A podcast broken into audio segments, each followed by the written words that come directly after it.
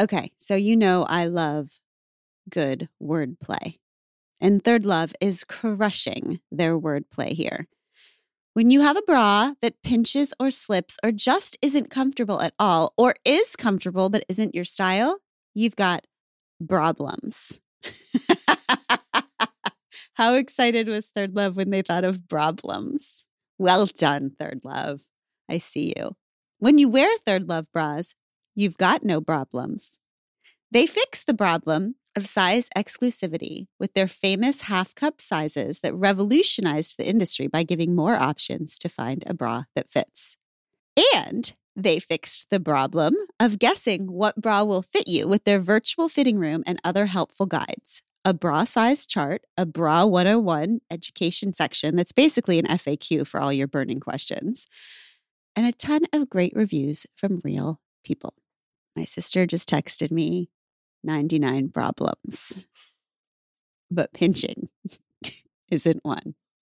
It's time to get your problem solved. Visit third love dot com and get fifteen dollars off your order with code podcast fifteen.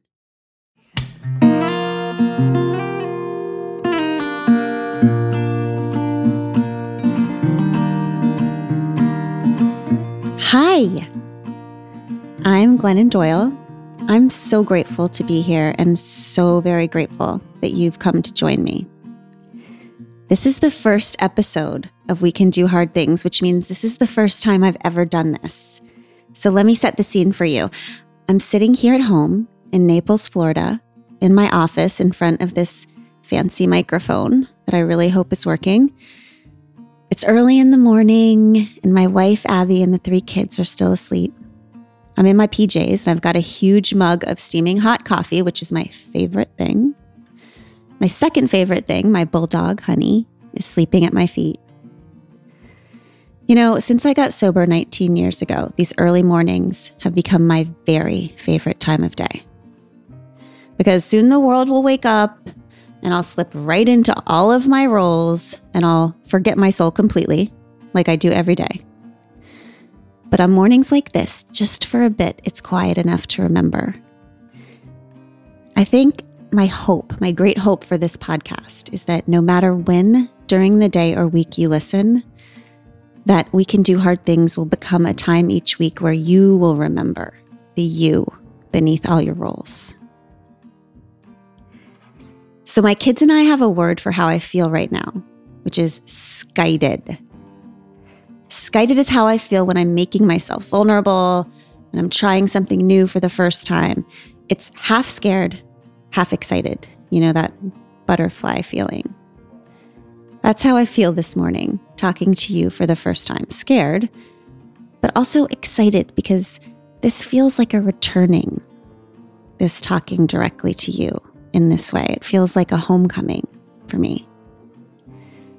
Because nineteen years ago, after more than a decade of addiction, I found myself freshly sober, newly married, and dripping with children. I couldn't find time in the day to shower, much less to get to the recovery meetings that had saved my life. And I started to seriously panic because I knew I needed those meetings. Those rooms were the first places I ever felt like I could stop acting and just breathe. I needed to hear and speak the truth like I needed to inhale and exhale. So one day, the doorbell rang and I answered it with a baby on my hip, of course, and I'm sure another one at my feet.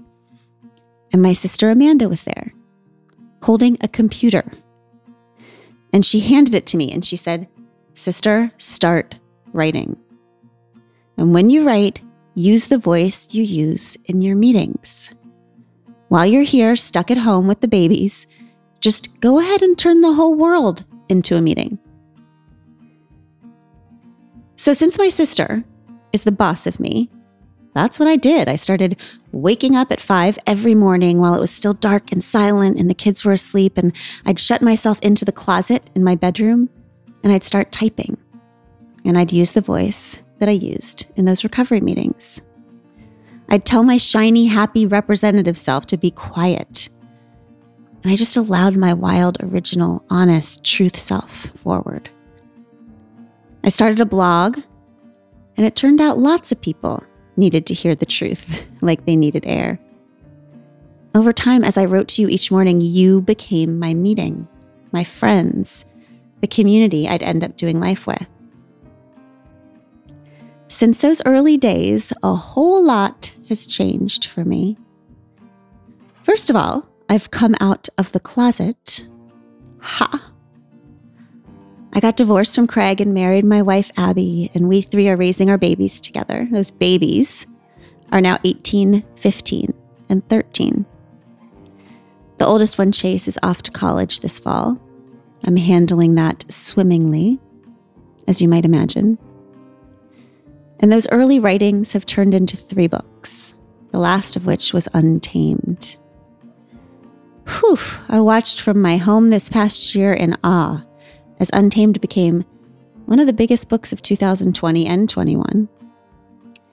And because of that, things have gotten bigger and wider and fancier, and the bigger and the wider and the fancier it all gets, the more I miss those early days. So here we are, back to the beginning, just you and me in the early morning and our coffee and the truth. Full circle. Makes me very happy. So we're going to get into it now. But before we do, I have to tell you my big surprise. My big surprise for you is this. You know that sister I told you about who got me started writing? Well, she and I have been doing life together since she was born, three years after me. And I have finally convinced her to come out from behind the scenes to join us here on the podcast. My sister is the best thing I have to offer. So I am so excited to give you the gift of her. You will find her to be brilliant and hilarious and honest. But I am telling you, you should also watch out, because to this day, she keeps a revenge list on her computer made up of all the people who have ever done me wrong. Amanda thinks in spreadsheets, and I think in colors. So together, we have always made one pretty cool human. So each week, I'll speak to you directly, just like this. And then Sister and I will talk about one hard thing we are navigating through, with special guests joining us occasionally. Then we'll have a Q and A where we get to talk to you. And then we'll wrap up each week with a challenge for all of us before we sign off, called The Next Right Thing. So for now, let's roll. Okay, here come the sponsors whose support allow us all to listen here for free. I was so careful choosing these companies. I only chose companies whose products someone in my family or on my team uses. If you can, try these products, because the more we support them, the more they'll support us. Think about how delicately you hold your baby, you dress your baby, and you feed your baby. We do that because they're adorable, of course, but also because their skin is delicate. Know this, there is only one diaper brand that we recommend to give you the gentle protective care your little one needs, and that's Pampers, the number one pediatrician recommended brand. Their Swaddlers diaper absorbs wetness better versus the leading value brand and provides up to one hundred percent leak-proof skin protection to keep your baby's skin dry, healthy, and beautiful. And when you use Swaddlers in tandem with new Pampers Free and Gentle Wipes, you'll keep your baby's skin healthy. The wipes are made from one hundred percent plant-based cloth, and you won't have to worry about tearing. With Free and Gentle, mess meets its match. That's right. So download the Pampers Club app today and earn Pampers Cash. Redeem your Pampers Cash for exclusive Pampers coupon savings and rewards. All right, so let's get started. Sister, are you there? How are you feeling? Eh, I'd say since I'm very used to being at the back of the house, I'd say I'm not so much skited as just scared. Okay. So I think that you should bring the hard thing today, because I feel like I'm already doing mine just by showing up. There you go. Okay. I've got you, sister. Okay. So my hard thing that I'm bringing today is the hard thing I bring to every day, my anxiety. So you know about my complicated relationship with anxiety, which I guess has been lifelong. So I became a food addict when I was ten and then um, alcohol addict later in life. And I got sober when I was twenty-five. And the interesting thing about getting sober is that I thought that booze and food were my problems. I thought addiction was my problem, right?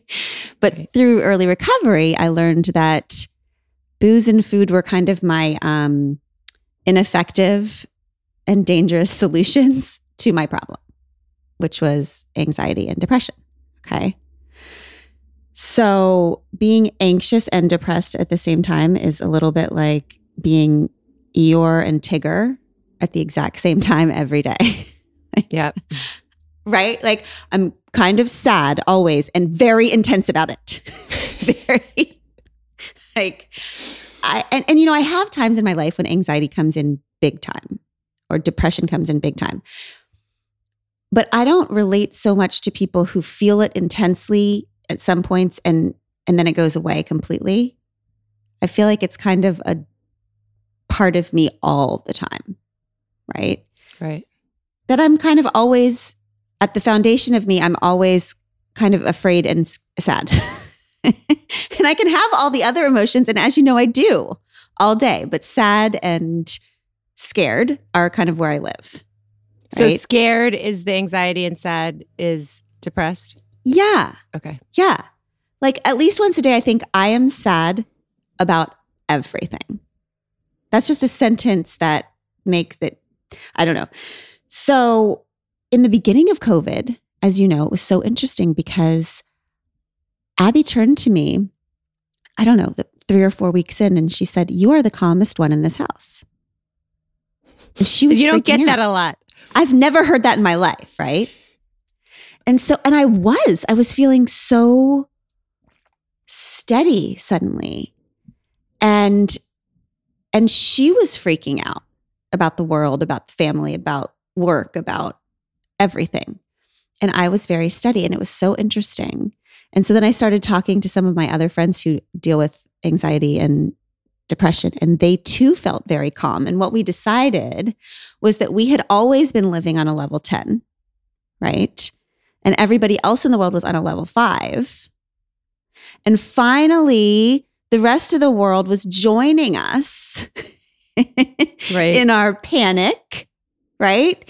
So we were kind of like, it's like we were Chicken Littles, you know, running around our whole lives, like the sky's going to fall, the sky's going to fall. And then it fell.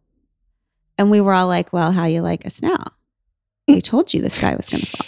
It's like when it's sunny outside and it makes me so sad because I feel this guilt of not being out there. But when it's raining, I'm like, thank you outsides for matching my insides. Now I exactly. don't have to excuse myself for not going outside. The sun is so judgy and bossy. Every, it shines out there telling you you should, if you were healthier, you'd be out enjoying yeah. me. It's shaming you. Life is you. Short. Yes. Yep. It's shaming. Yeah. And I really did feel like always that, you know, there was a level of, okay, well, I live, I, I've learned how to live with this fear and stress. And, and so I can help now. Like I've been preparing for this moment my whole life. Yeah, and now I was made all for here. This. I was made for this moment. I know how to be scared all the time and still kind of show up, you know? So there was a while where the anxiety got better and then it didn't. So I don't, lately the anxiety's just been through the roof for me. And I don't know if it's related to, this is really embarrassing, but I think it might be slightly related to going back to normal. Right. I was out, I've been, I've been really taking COVID very seriously in terms of staying home. One, because of, I believe in science, but also because I, it was a, just a great excuse to stay home. Because you've always been serious about staying home. Yeah. Yeah. That's right. That's right. But Abby and I had to go out and do something recently. And it was just like, I had forgot how to be out in the world. And I've always had a little bit of social anxiety, but I really felt so exposed. I was like, why? Look, we're walking around now. Like people can just look at you it just feels so ridiculously vulnerable to be out in the world. And I have always felt that a little bit. Um, but as you know, my hard thing is that I had an actual anxiety attack last week. Mm-hmm. Um, and I haven't had one of those real intense ones for a very long time.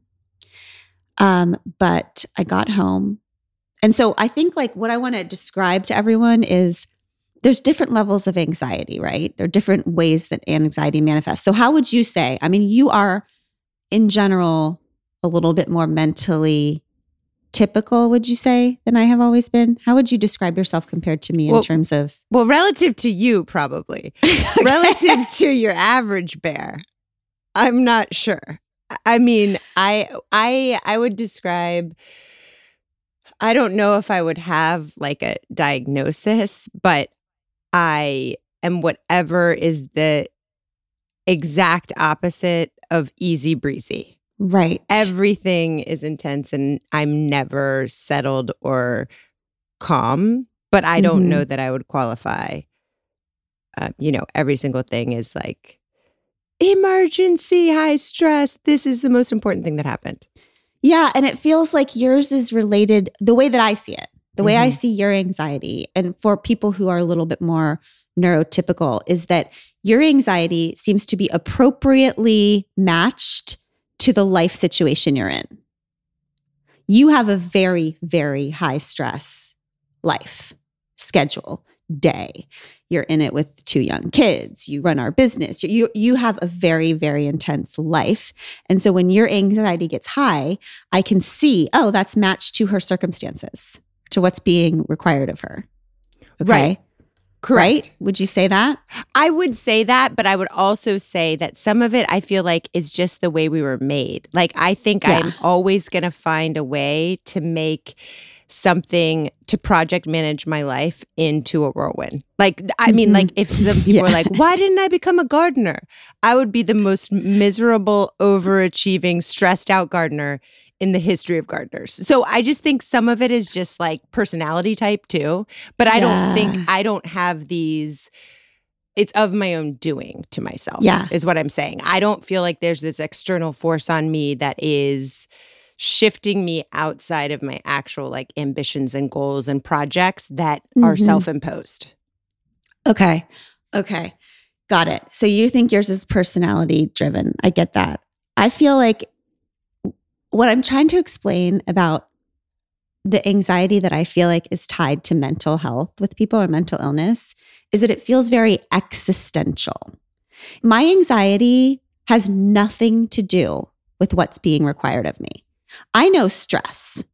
I know stress. I mean, I have to do a lot of things. I have to like, you know, I have a big job. I know stress. Anxiety is completely different.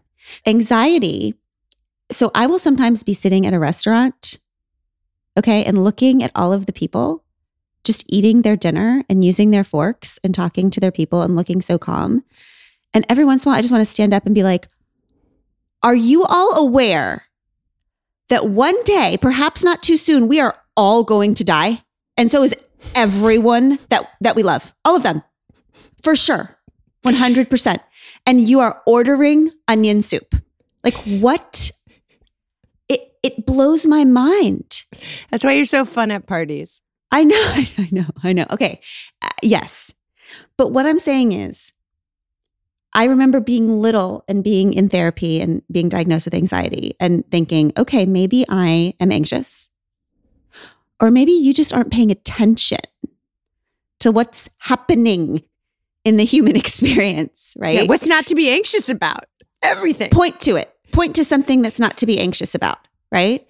It just feels as if non-anxiety is the suppression or the compartmentalization of the actual human experience to me. Right. Right? Isn't it? That's correct. I mean, think about all the things throughout the day. Yes, everyone you love's going to die. Yes, you're getting in a little like tin vehicle that's like a three hundred pound tank that and careening down the road, just really hoping that any of these other people don't smash into you. Like it does it's require kind of the suspension of logic to get yes. through all of that. It's true. Yes. Yes, it does. Yes, it does. And every once in a while, I am unable to compartmentalize. I am unable to pretend that what's happening in my life and in and and in everyone's lives and in the world is not happening or is not inevitable. And those are the moments where I freak out.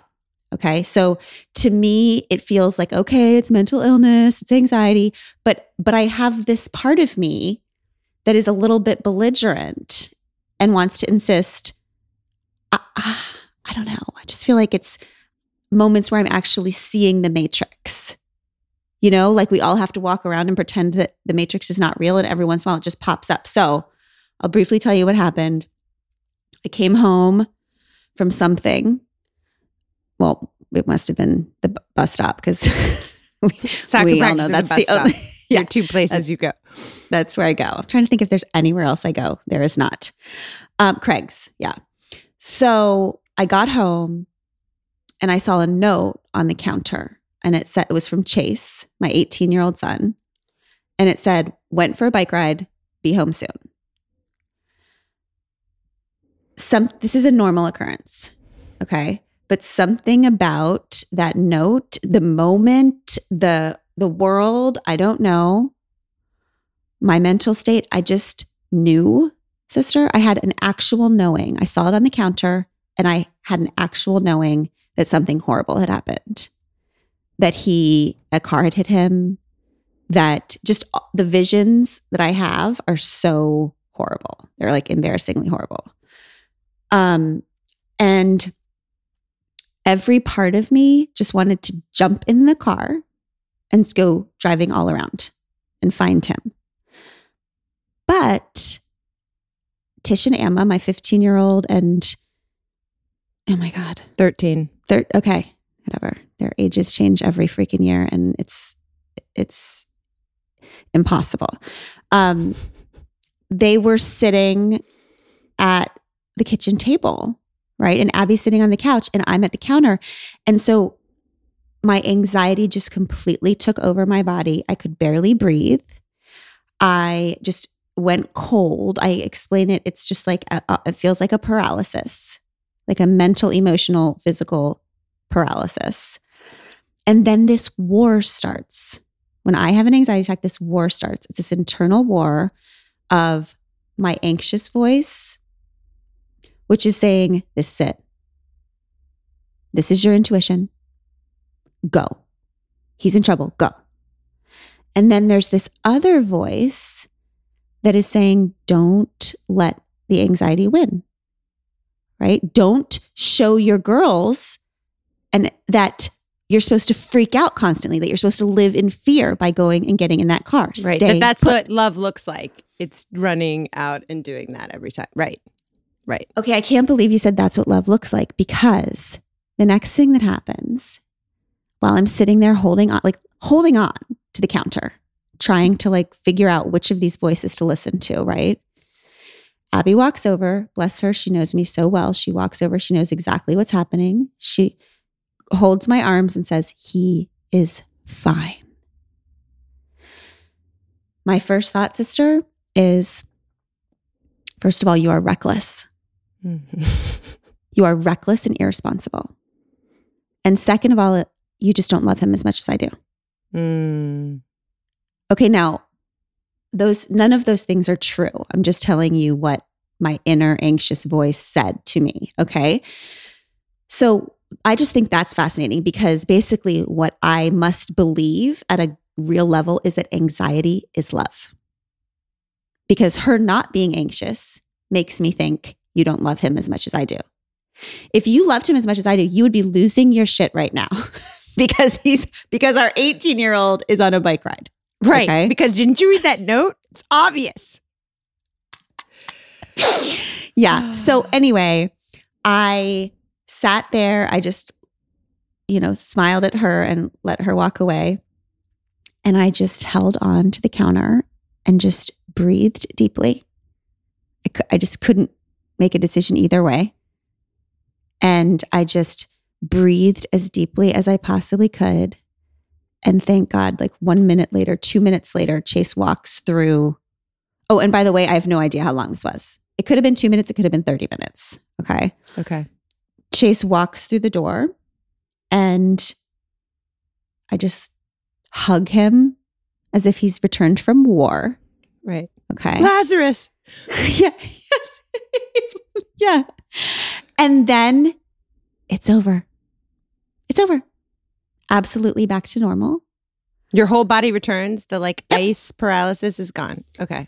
Yeah. Yeah. Yeah. And then um, back to normal. So, you know, I, and then, and then the three days afterwards, usually when I, ha- when I go into a real anxiety attack like that, not just my normal level of Tigger hypervigilance, um, cons- general concern about life, but like that kind of thing, then I spend the next few days just spinning about it because it scares me so much that I feel like I have to figure out why it happened and fix it.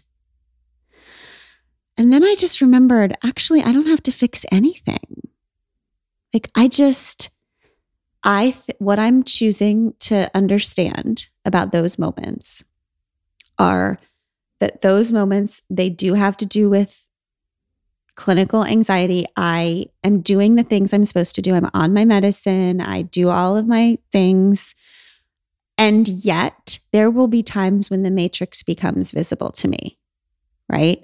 When I look at a note from one of my children, or when I have a moment where I remember that, oh my God, the truth is that I love this person as much as I love this person. That life is as fragile and precarious as we think it is. Mm-hmm. That we actually could lose each other and will eventually. That every time we take any sort of risk, show our heart, leave the house, love someone, try something new, we could fail and we could lose. And that we do it anyway. We still let our children go for bike rides, right? We still allow life to happen, even though it's terrifying and scary and things could go wrong. Right. Right? Like that, that, yeah. that it's not a, pr- anxiety in those moments is not a problem that I need to fix. It's an, it's sometimes just an acknowledgement of what love and life and risk are. And that sometimes that is so breathtakingly brutal, as we would say, beautiful and brutal, that you just have to hold on to the freaking counter and breathe. And so it isn't necessarily a conflict between your intuition and your knowing that guides you in all these other beautiful ways. It's just a deeper, kind of more core life truth knowing that shows up in these moments where you're like, I really do love him as much as I'm terrified that I do. And I really yes. will lose him. Eventually, they're me or him. And and so this is precious and scary. Um, yes, this fear is the price of love sometimes, right? Right. And it makes me think of when I was younger and I thought that that ache, that anxiety, that I that fear, that awareness that I felt was so painful that I had to get out of it. That's what addiction was. It was every time I felt so afraid or I felt deeply, I just felt like I got to get out of here. I got to get out of this pain. I got to get out of this fear. And I would do it with booze or food or, or a million different things. And it just reminds me of that thing we said in Untamed so much that was like, this is so painful. This is so deep. This is so beautiful. This is so real. So stay. Hmm. Right? It's to that kind of love, while it's so terrifying when you're paying attention, is the whole point. Right? Like when I look at it a certain way, that moment in the kitchen was everything beautiful, right? About my life. And I think the The decision to not run and get into the car with Chase to find him, I think that that is the progress of being a forty-five-year-old woman. I think it's that a few years ago, I would have gotten in the car anyway. But it's finally knowing I can't control shit. And what I want my girls to see is a woman who loves so deeply and still knows that she can't control anything. And so she's just going to stay and breathe in these moments. That's fascinating because as as you're talking, I mean, I know you've had so much anxiety recently around Chase, around this this time period, and it's just reminding me of when you were in the mental hospital in high school and you were getting ready to leave and you were so, so scared to leave. And then as you're talking, it's occurring to me that Chase is getting ready to leave for college, that mm. we're getting ready to transition out of COVID. Is it like you're creating, mm. in the mental hospital, there were clear rules. This is how you talk to each other. Mm-hmm. Here is how, here's the words you use. Here's your schedule, all of those things. And then you were going back to high school, which was this, had a whole nother set of rules that you never really made sense to you. No, Lord of the Flies. And then COVID's the same way. It's simple, right? It's terrible, but it's simple. Stay in your house. Wear your mask. It's very clear what should happen. Chase, you know the rules of like how to parent him. You don't know the wild rules about parenting when he's off at college and how you're going to love him through that. It's freaking so true. I... Okay, this is this is wild. I can't say crazy because I'm talking about mental illness. Tighten up, Glennon. Okay, when I'm t- I'm telling you that yesterday, I was thinking about how maybe once a week I think about, I fantasize. It's just like a slice. Okay, it's not like for real. It's just like a little bit about being in a like mental hospital again, like about just tapping the F out of everything that's hard about trying to adult and trying to be human and trying to mother and parent and sister and work and like go into this place where there's this, this structure and all the freedom that is so terrifying is taken away. And it's just a simplifying of everything. I think that you're exactly right. And I think that's why when anxiety comes in, there's a million things that I do to control again. Structure, like lists and food and at bringing back like, yes, it's the anxiety of walking out the door of the mental hospital when I was a se- senior in high school and being like, but what now? But in there, you told me what to do. What now? And really Ugh. At the bottom of it, when you're describing, when you're describing this, this knowing, this hitting the kind of bottom of looking at Chase and seeing that and realizing um, that you love him so much and life is so precarious, at the end of the day, that really is a rule of life. Like there, that is a rule of life that you find utterly intolerable to abide by.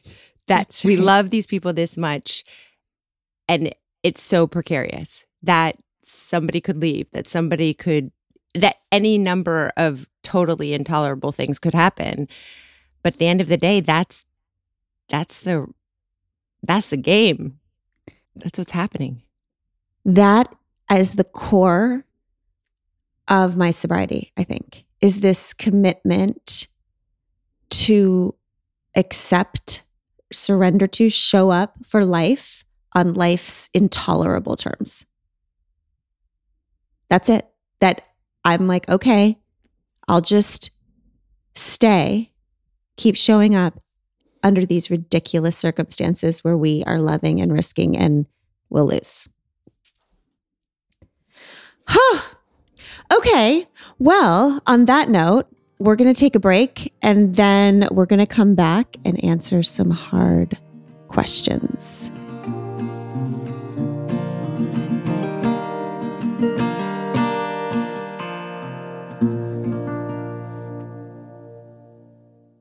Pod Squad, some of what we share with you on the show are our individual, unique experiences in therapy and the takeaways that help us grow, appreciate each other, and navigate this beautiful life we're doing together.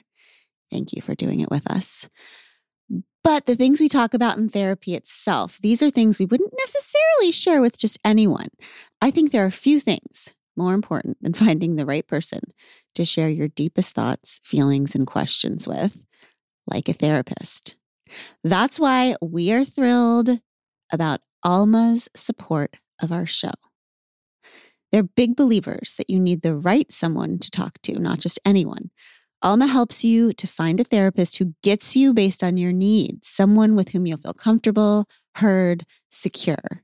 Plus, and this shouldn't be overlooked, over ninety-six percent of therapists at Alma accept insurance because you want to pick someone based on the right fit, not just based on finances. You can browse their directory now. You don't even need to create an account. Visit HelloAlma.com slash hard things to schedule a free consultation today. That's Hello A L M A dot com slash hard things.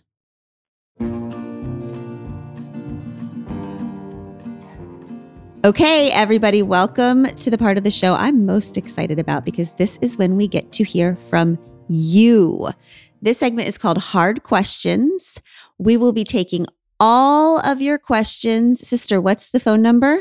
It is seven four seven, two zero zero, five three zero seven. Bring all of your questions. I will not have answers, but I will have things that I say in response.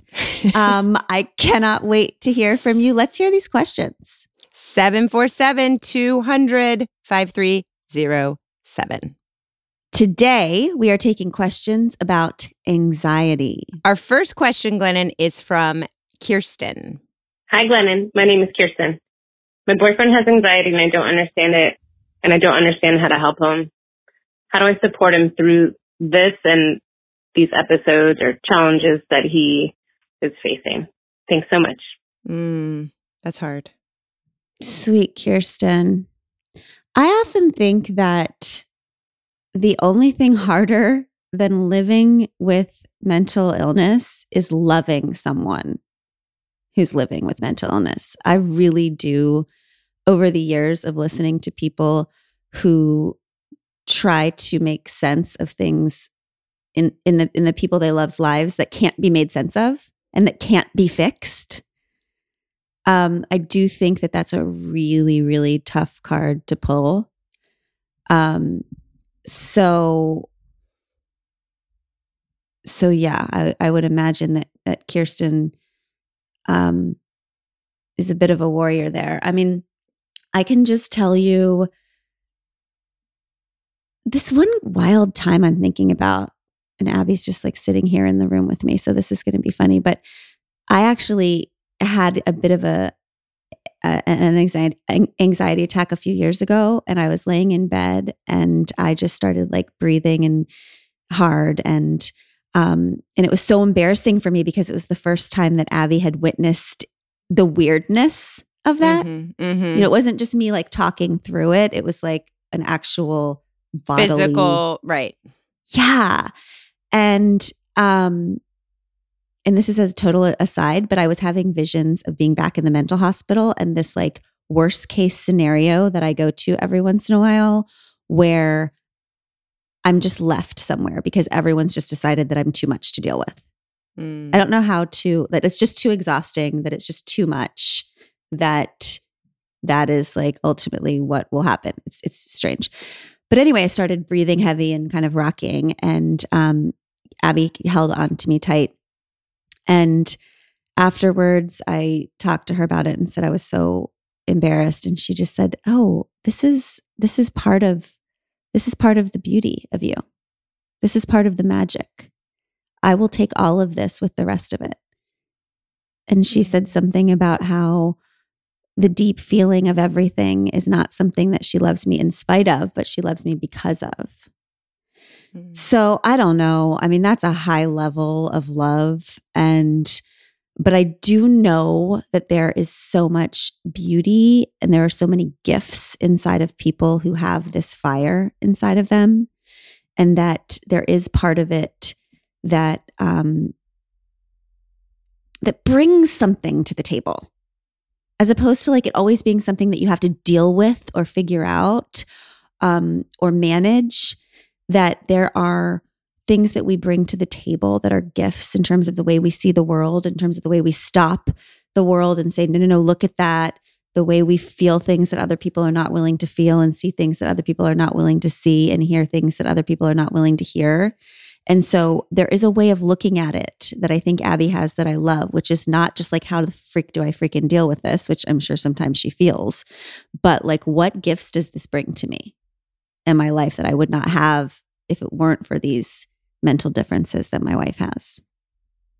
I love it. Good luck, Kirsten. And Abby. and yeah. And Abby, forever and ever, amen. Okay, this second question is from Samantha. Hi, G. This is Samantha. I've not been clinically diagnosed for anxiety, but I have many symptoms that suggest I could be. I was diagnosed with O C D in my teens and found that meds were helpful then. But with pressure from my holistic mom, I stopped seeing my therapist and quit my meds cold turkey, and I've not sought professional help since. Living with untreated O C D for twenty years and experiencing symptoms of anxiety have been an uphill battle for me. I'm curious about seeking treatment and using meds again, but it's hard because my family is always talking to me about their concerns that the world is so overmedicated. What has your experience been like with meds, and how do you respond when folks share their concerns about you being on them? Oh, Samantha. Oh. Okay. Well, first, my experience with meds. I have been on meds for a very long time. I um, love my meds like I love my children. Okay. When I walk into the grocery store and I see the pharmacy sign, it feels like light from heaven to me. It's like the whole, the music of my life begins. My favorite song is Jesus Loves Me, This I Know, for He Gave Me Lexapro. I feel strongly, Samantha. How I feel is strongly. I feel Um, that medicine for me, like it does for many people who struggle with all different kinds of illness, um, has uh, balanced the chemicals in my brain to get me to an even playing field with everybody else mentally.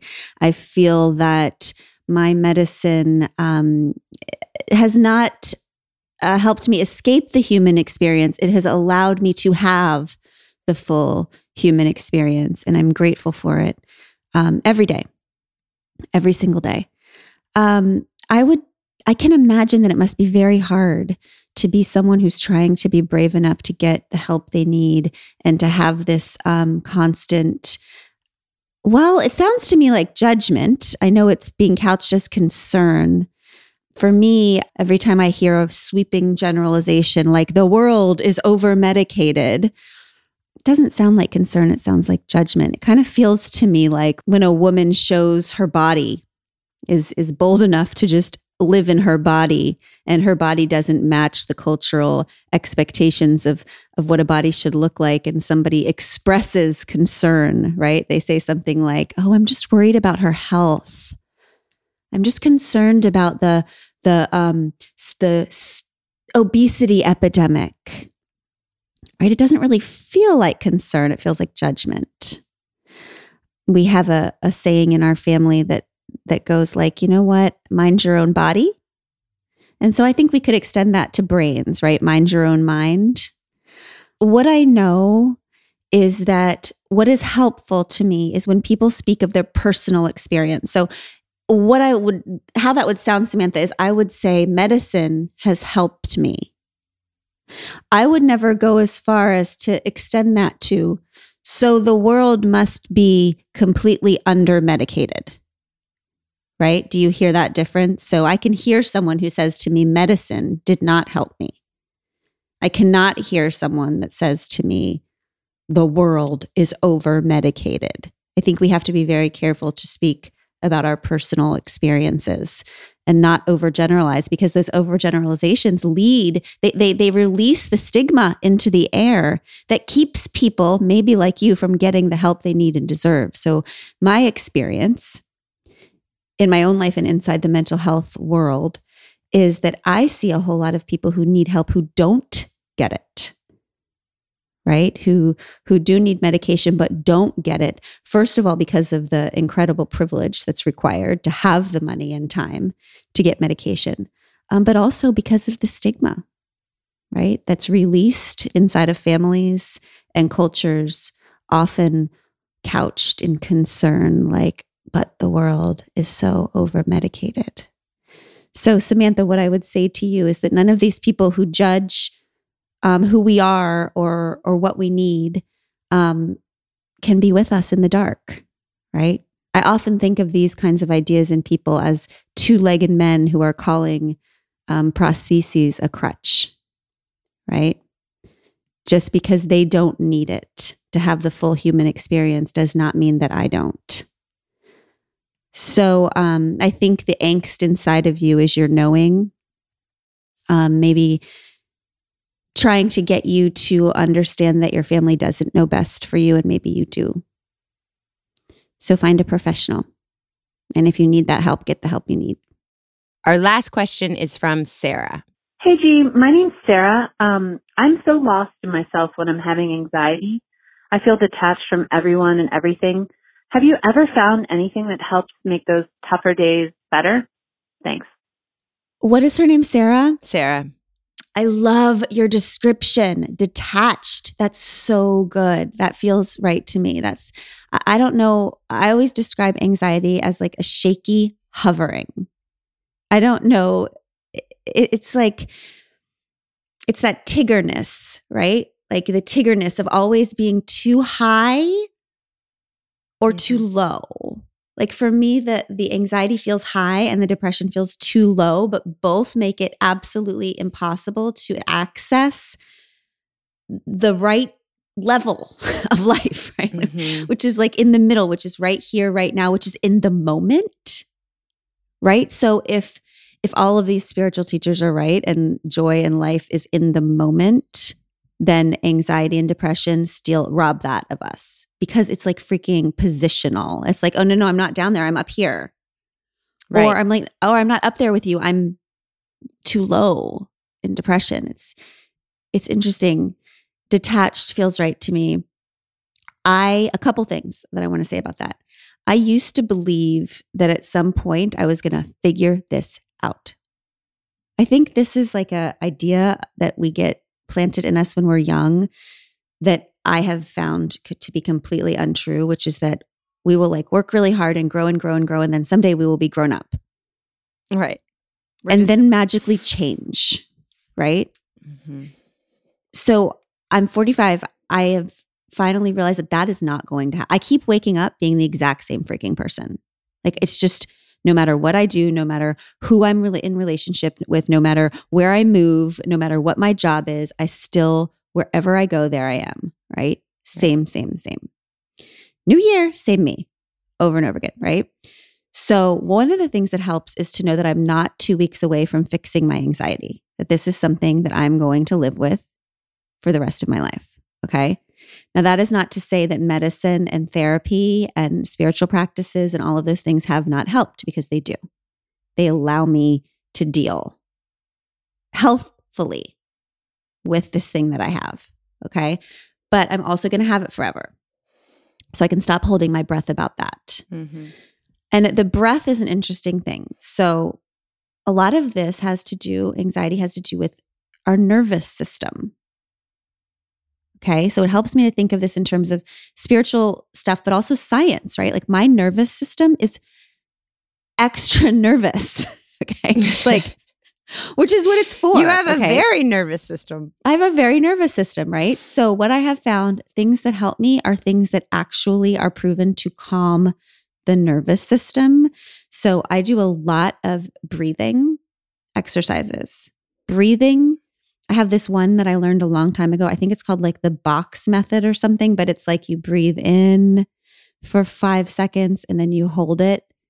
And it's like I'm envisioning going across a box and then the holding is going down and then the exhale is going across again and then the holding is going up. And then, so it's like breathe in for four, hold. Breathe out for four, hold. That is something I've returned to over and over again that actually helps me in a detached, freaking out, anxious moment. Okay. Um, for me, anxiety is all about not being present in my body. It is that detached thing. It is that shaky hovering. So whatever I can do to get back to the moment, to get back to reality. So I have an exercise that someone taught me a long time ago that is like, think of something you can not think of. What can you feel? Grab something. What can you feel? Feel it. Feel your feet on the ground. What can you see? Take in something that you can see. What can you hear? Right? Activating the senses mm. brings me back into the moment and into my body and out of the spinning of my head, which helps every time. Not sometimes. That helps me every single time. That's interesting. Yeah. And then the one of the things that helps me is this idea of whenever I'm in anxiety, I'm not in the moment. I'm freaking out usually about something that might happen or, and so there's this thing I say to myself is, okay, I'm in what if, I'm in what if, but what is, mm-hmm. what is right now? What is right now? So one hundred percent of the time, if I focus, if I get out of what if and I focus on what is, like what is right now, okay, I'm in my house. My kids are at school. I'm, I'm, uh, I'm okay. I'm in my body. I have food. I'm, what is, is always okay. I am always okay in what is, right? So a reminder whenever I'm in what if to go back to what is, grounding myself in my senses, returning to my breath. Those are the things that help me moment by moment.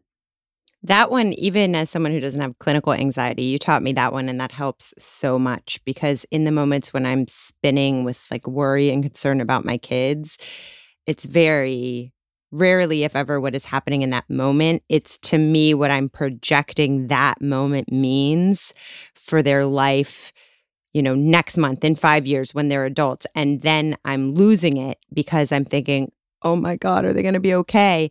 But really, they very much are okay in this moment. It's mm-hmm. what I'm assuming it means about exactly. them not being okay in the future. It's spinning. It's mm-hmm. all the spinning. So all of those are to say that whenever I can get out of my mind and out of the future tripping and all of that and back into the moment right now, whatever it takes to get me back into my body, back into the moment right now, I am always okay. And that will always be true forever, which yeah. is comforting. Yeah. Great right. questions. Great Good questions. Good job, Kirsten, Sarah, Samantha. All right, y'all. Thank you so much for all the questions. And don't forget to send your hard questions about anything at all. seven four seven, two hundred, five three zero seven.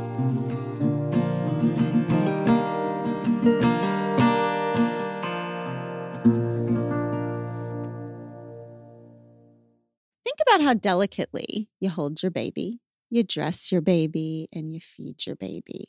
We do that because they're adorable, of course, but also because their skin is delicate. Know this, there is only one diaper brand that we recommend to give you the gentle protective care your little one needs, and that's Pampers, the number one pediatrician recommended brand. Their Swaddlers diaper absorbs wetness better versus the leading value brand, and provides up to one hundred percent leak-proof skin protection to keep your baby's skin dry, healthy, and beautiful. And when you use Swaddlers in tandem with new Pampers Free and Gentle Wipes, you'll keep your baby's skin healthy. The wipes are made from one hundred percent plant-based cloth, and you won't have to worry about tearing. With Free and Gentle, mess meets its match. That's right. So download the Pampers Club app today and earn Pampers Cash. Redeem your Pampers Cash for exclusive Pampers coupon savings and rewards. Welcome to The Next Right Thing. So the reason we created this segment is this. During my forty-five years on Earth, I have learned that tragically, there is no five-year plan. Every time someone asks me my long-term plans, I just laugh. In fact, I've always hated the A A one day at a time mantra because, in case no one has noticed, days are very, very long. All I can handle is deciding the next right thing, one thing at a time. Whenever I'm uncertain, which is always, all I can do is go inside, feel around for my intuition, and do the next thing it nudges me toward. I can't see the whole path, but I've learned that if I just do the next right thing, one thing at a time, Life becomes like a yellow brick road, and one brick at a time I can find my way home. So this segment, we'll figure out a next right thing that we can all try before we meet up again next week. Okay, so my dear friend Allison, who is helping produce this podcast right now, recently told me about this cool thing that she and her friends started during COVID. Every Friday afternoon, she and her friends would meet on a path and they would take a long walk together. And each friend would bring the hardest thing she was facing that week, whether it was in her life or marriage or friendships or work or world, whatever. And they'd talk about it as they walked. And nobody had any answers, just time, just honesty, just solidarity. And Allison said that as a result of these walks, this little group of friends had become tighter than ever, and she had started to feel less alone than ever. And she suspected that this was because they had been friends for so long, but they'd never gotten so real with each other before. They'd never brought to each other the real heavy stuff that, as friends, they were meant to help each other carry. And COVID kind of forced them to share this hard, which turned out to be exactly what their friend group had always needed. And that is my dream for this podcast. That it will be like a weekly hard things walk that you and sister and I and your closest people will take together, dropping all the fake and sharing and helping each other carry the hard, so that for the rest of the week, we can all walk a little lighter and less alone. So here you go. You ready for your next right thing? Okay.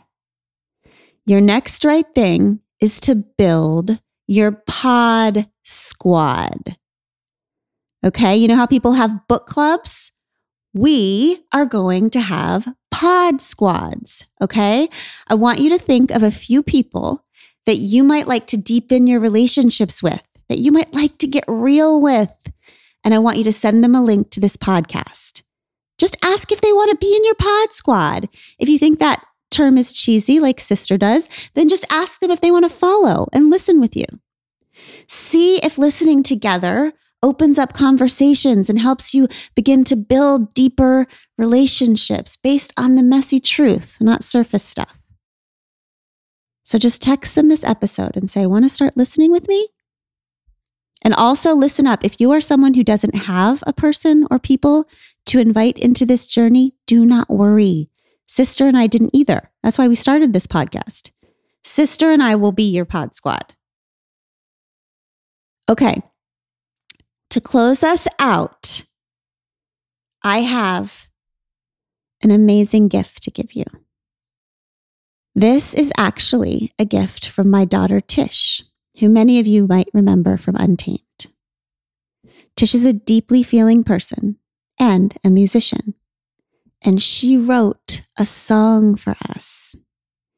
She wrote it after reading Untamed and after learning that her mom was going to start this podcast. And the song is called We Can Do Hard Things. She wrote it all by herself in her bedroom, both the lyrics and the music. She sent it to our dear friend, Brandi Carlile. And Brandi loved it so much that she decided to sing back up and produce it as a gift to Tish and to you for this podcast. This song has already become a personal anthem for me, and it's helped me through many hard days. And I hope it will become our family's pod squad anthem too.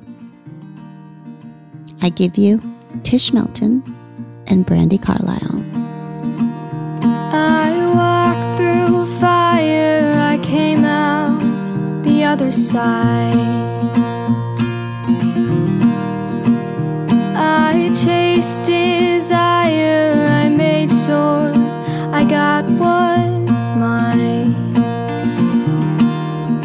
And I continue to believe that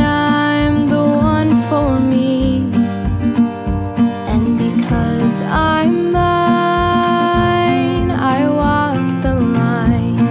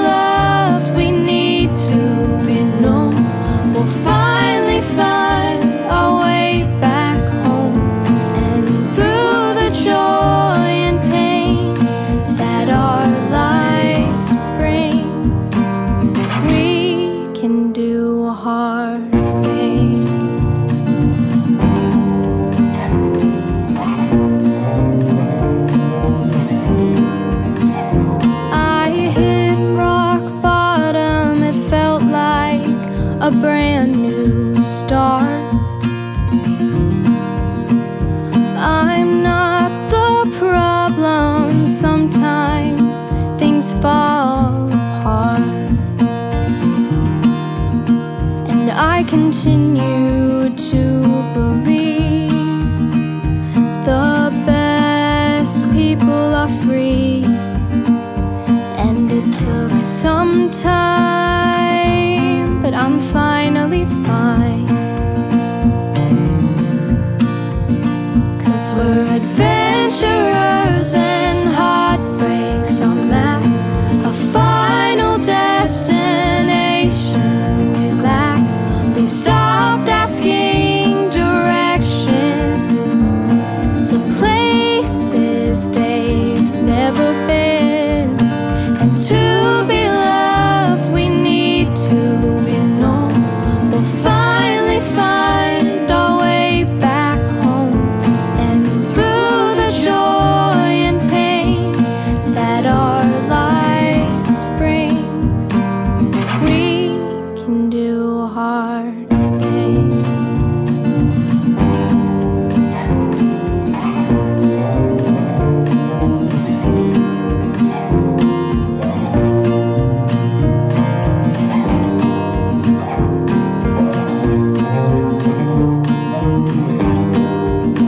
Cause we're adventurers and heartbreaks on the map.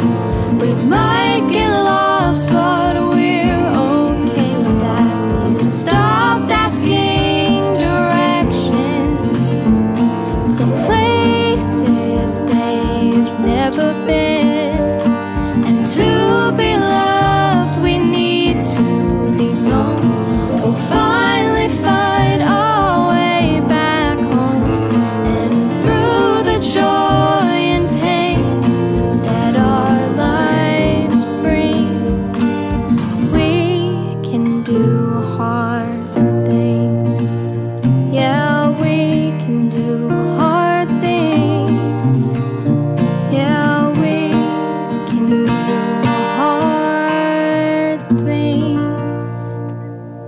We Can Do Hard Things is produced in partnership with Cadence thirteen Studios. Be sure to rate, review, and follow the show on Apple Podcasts, Spotify, Odyssey, or wherever you get your podcasts. Especially be sure to rate and review the podcast if you really liked it. If you didn't, don't worry about it. It's fine.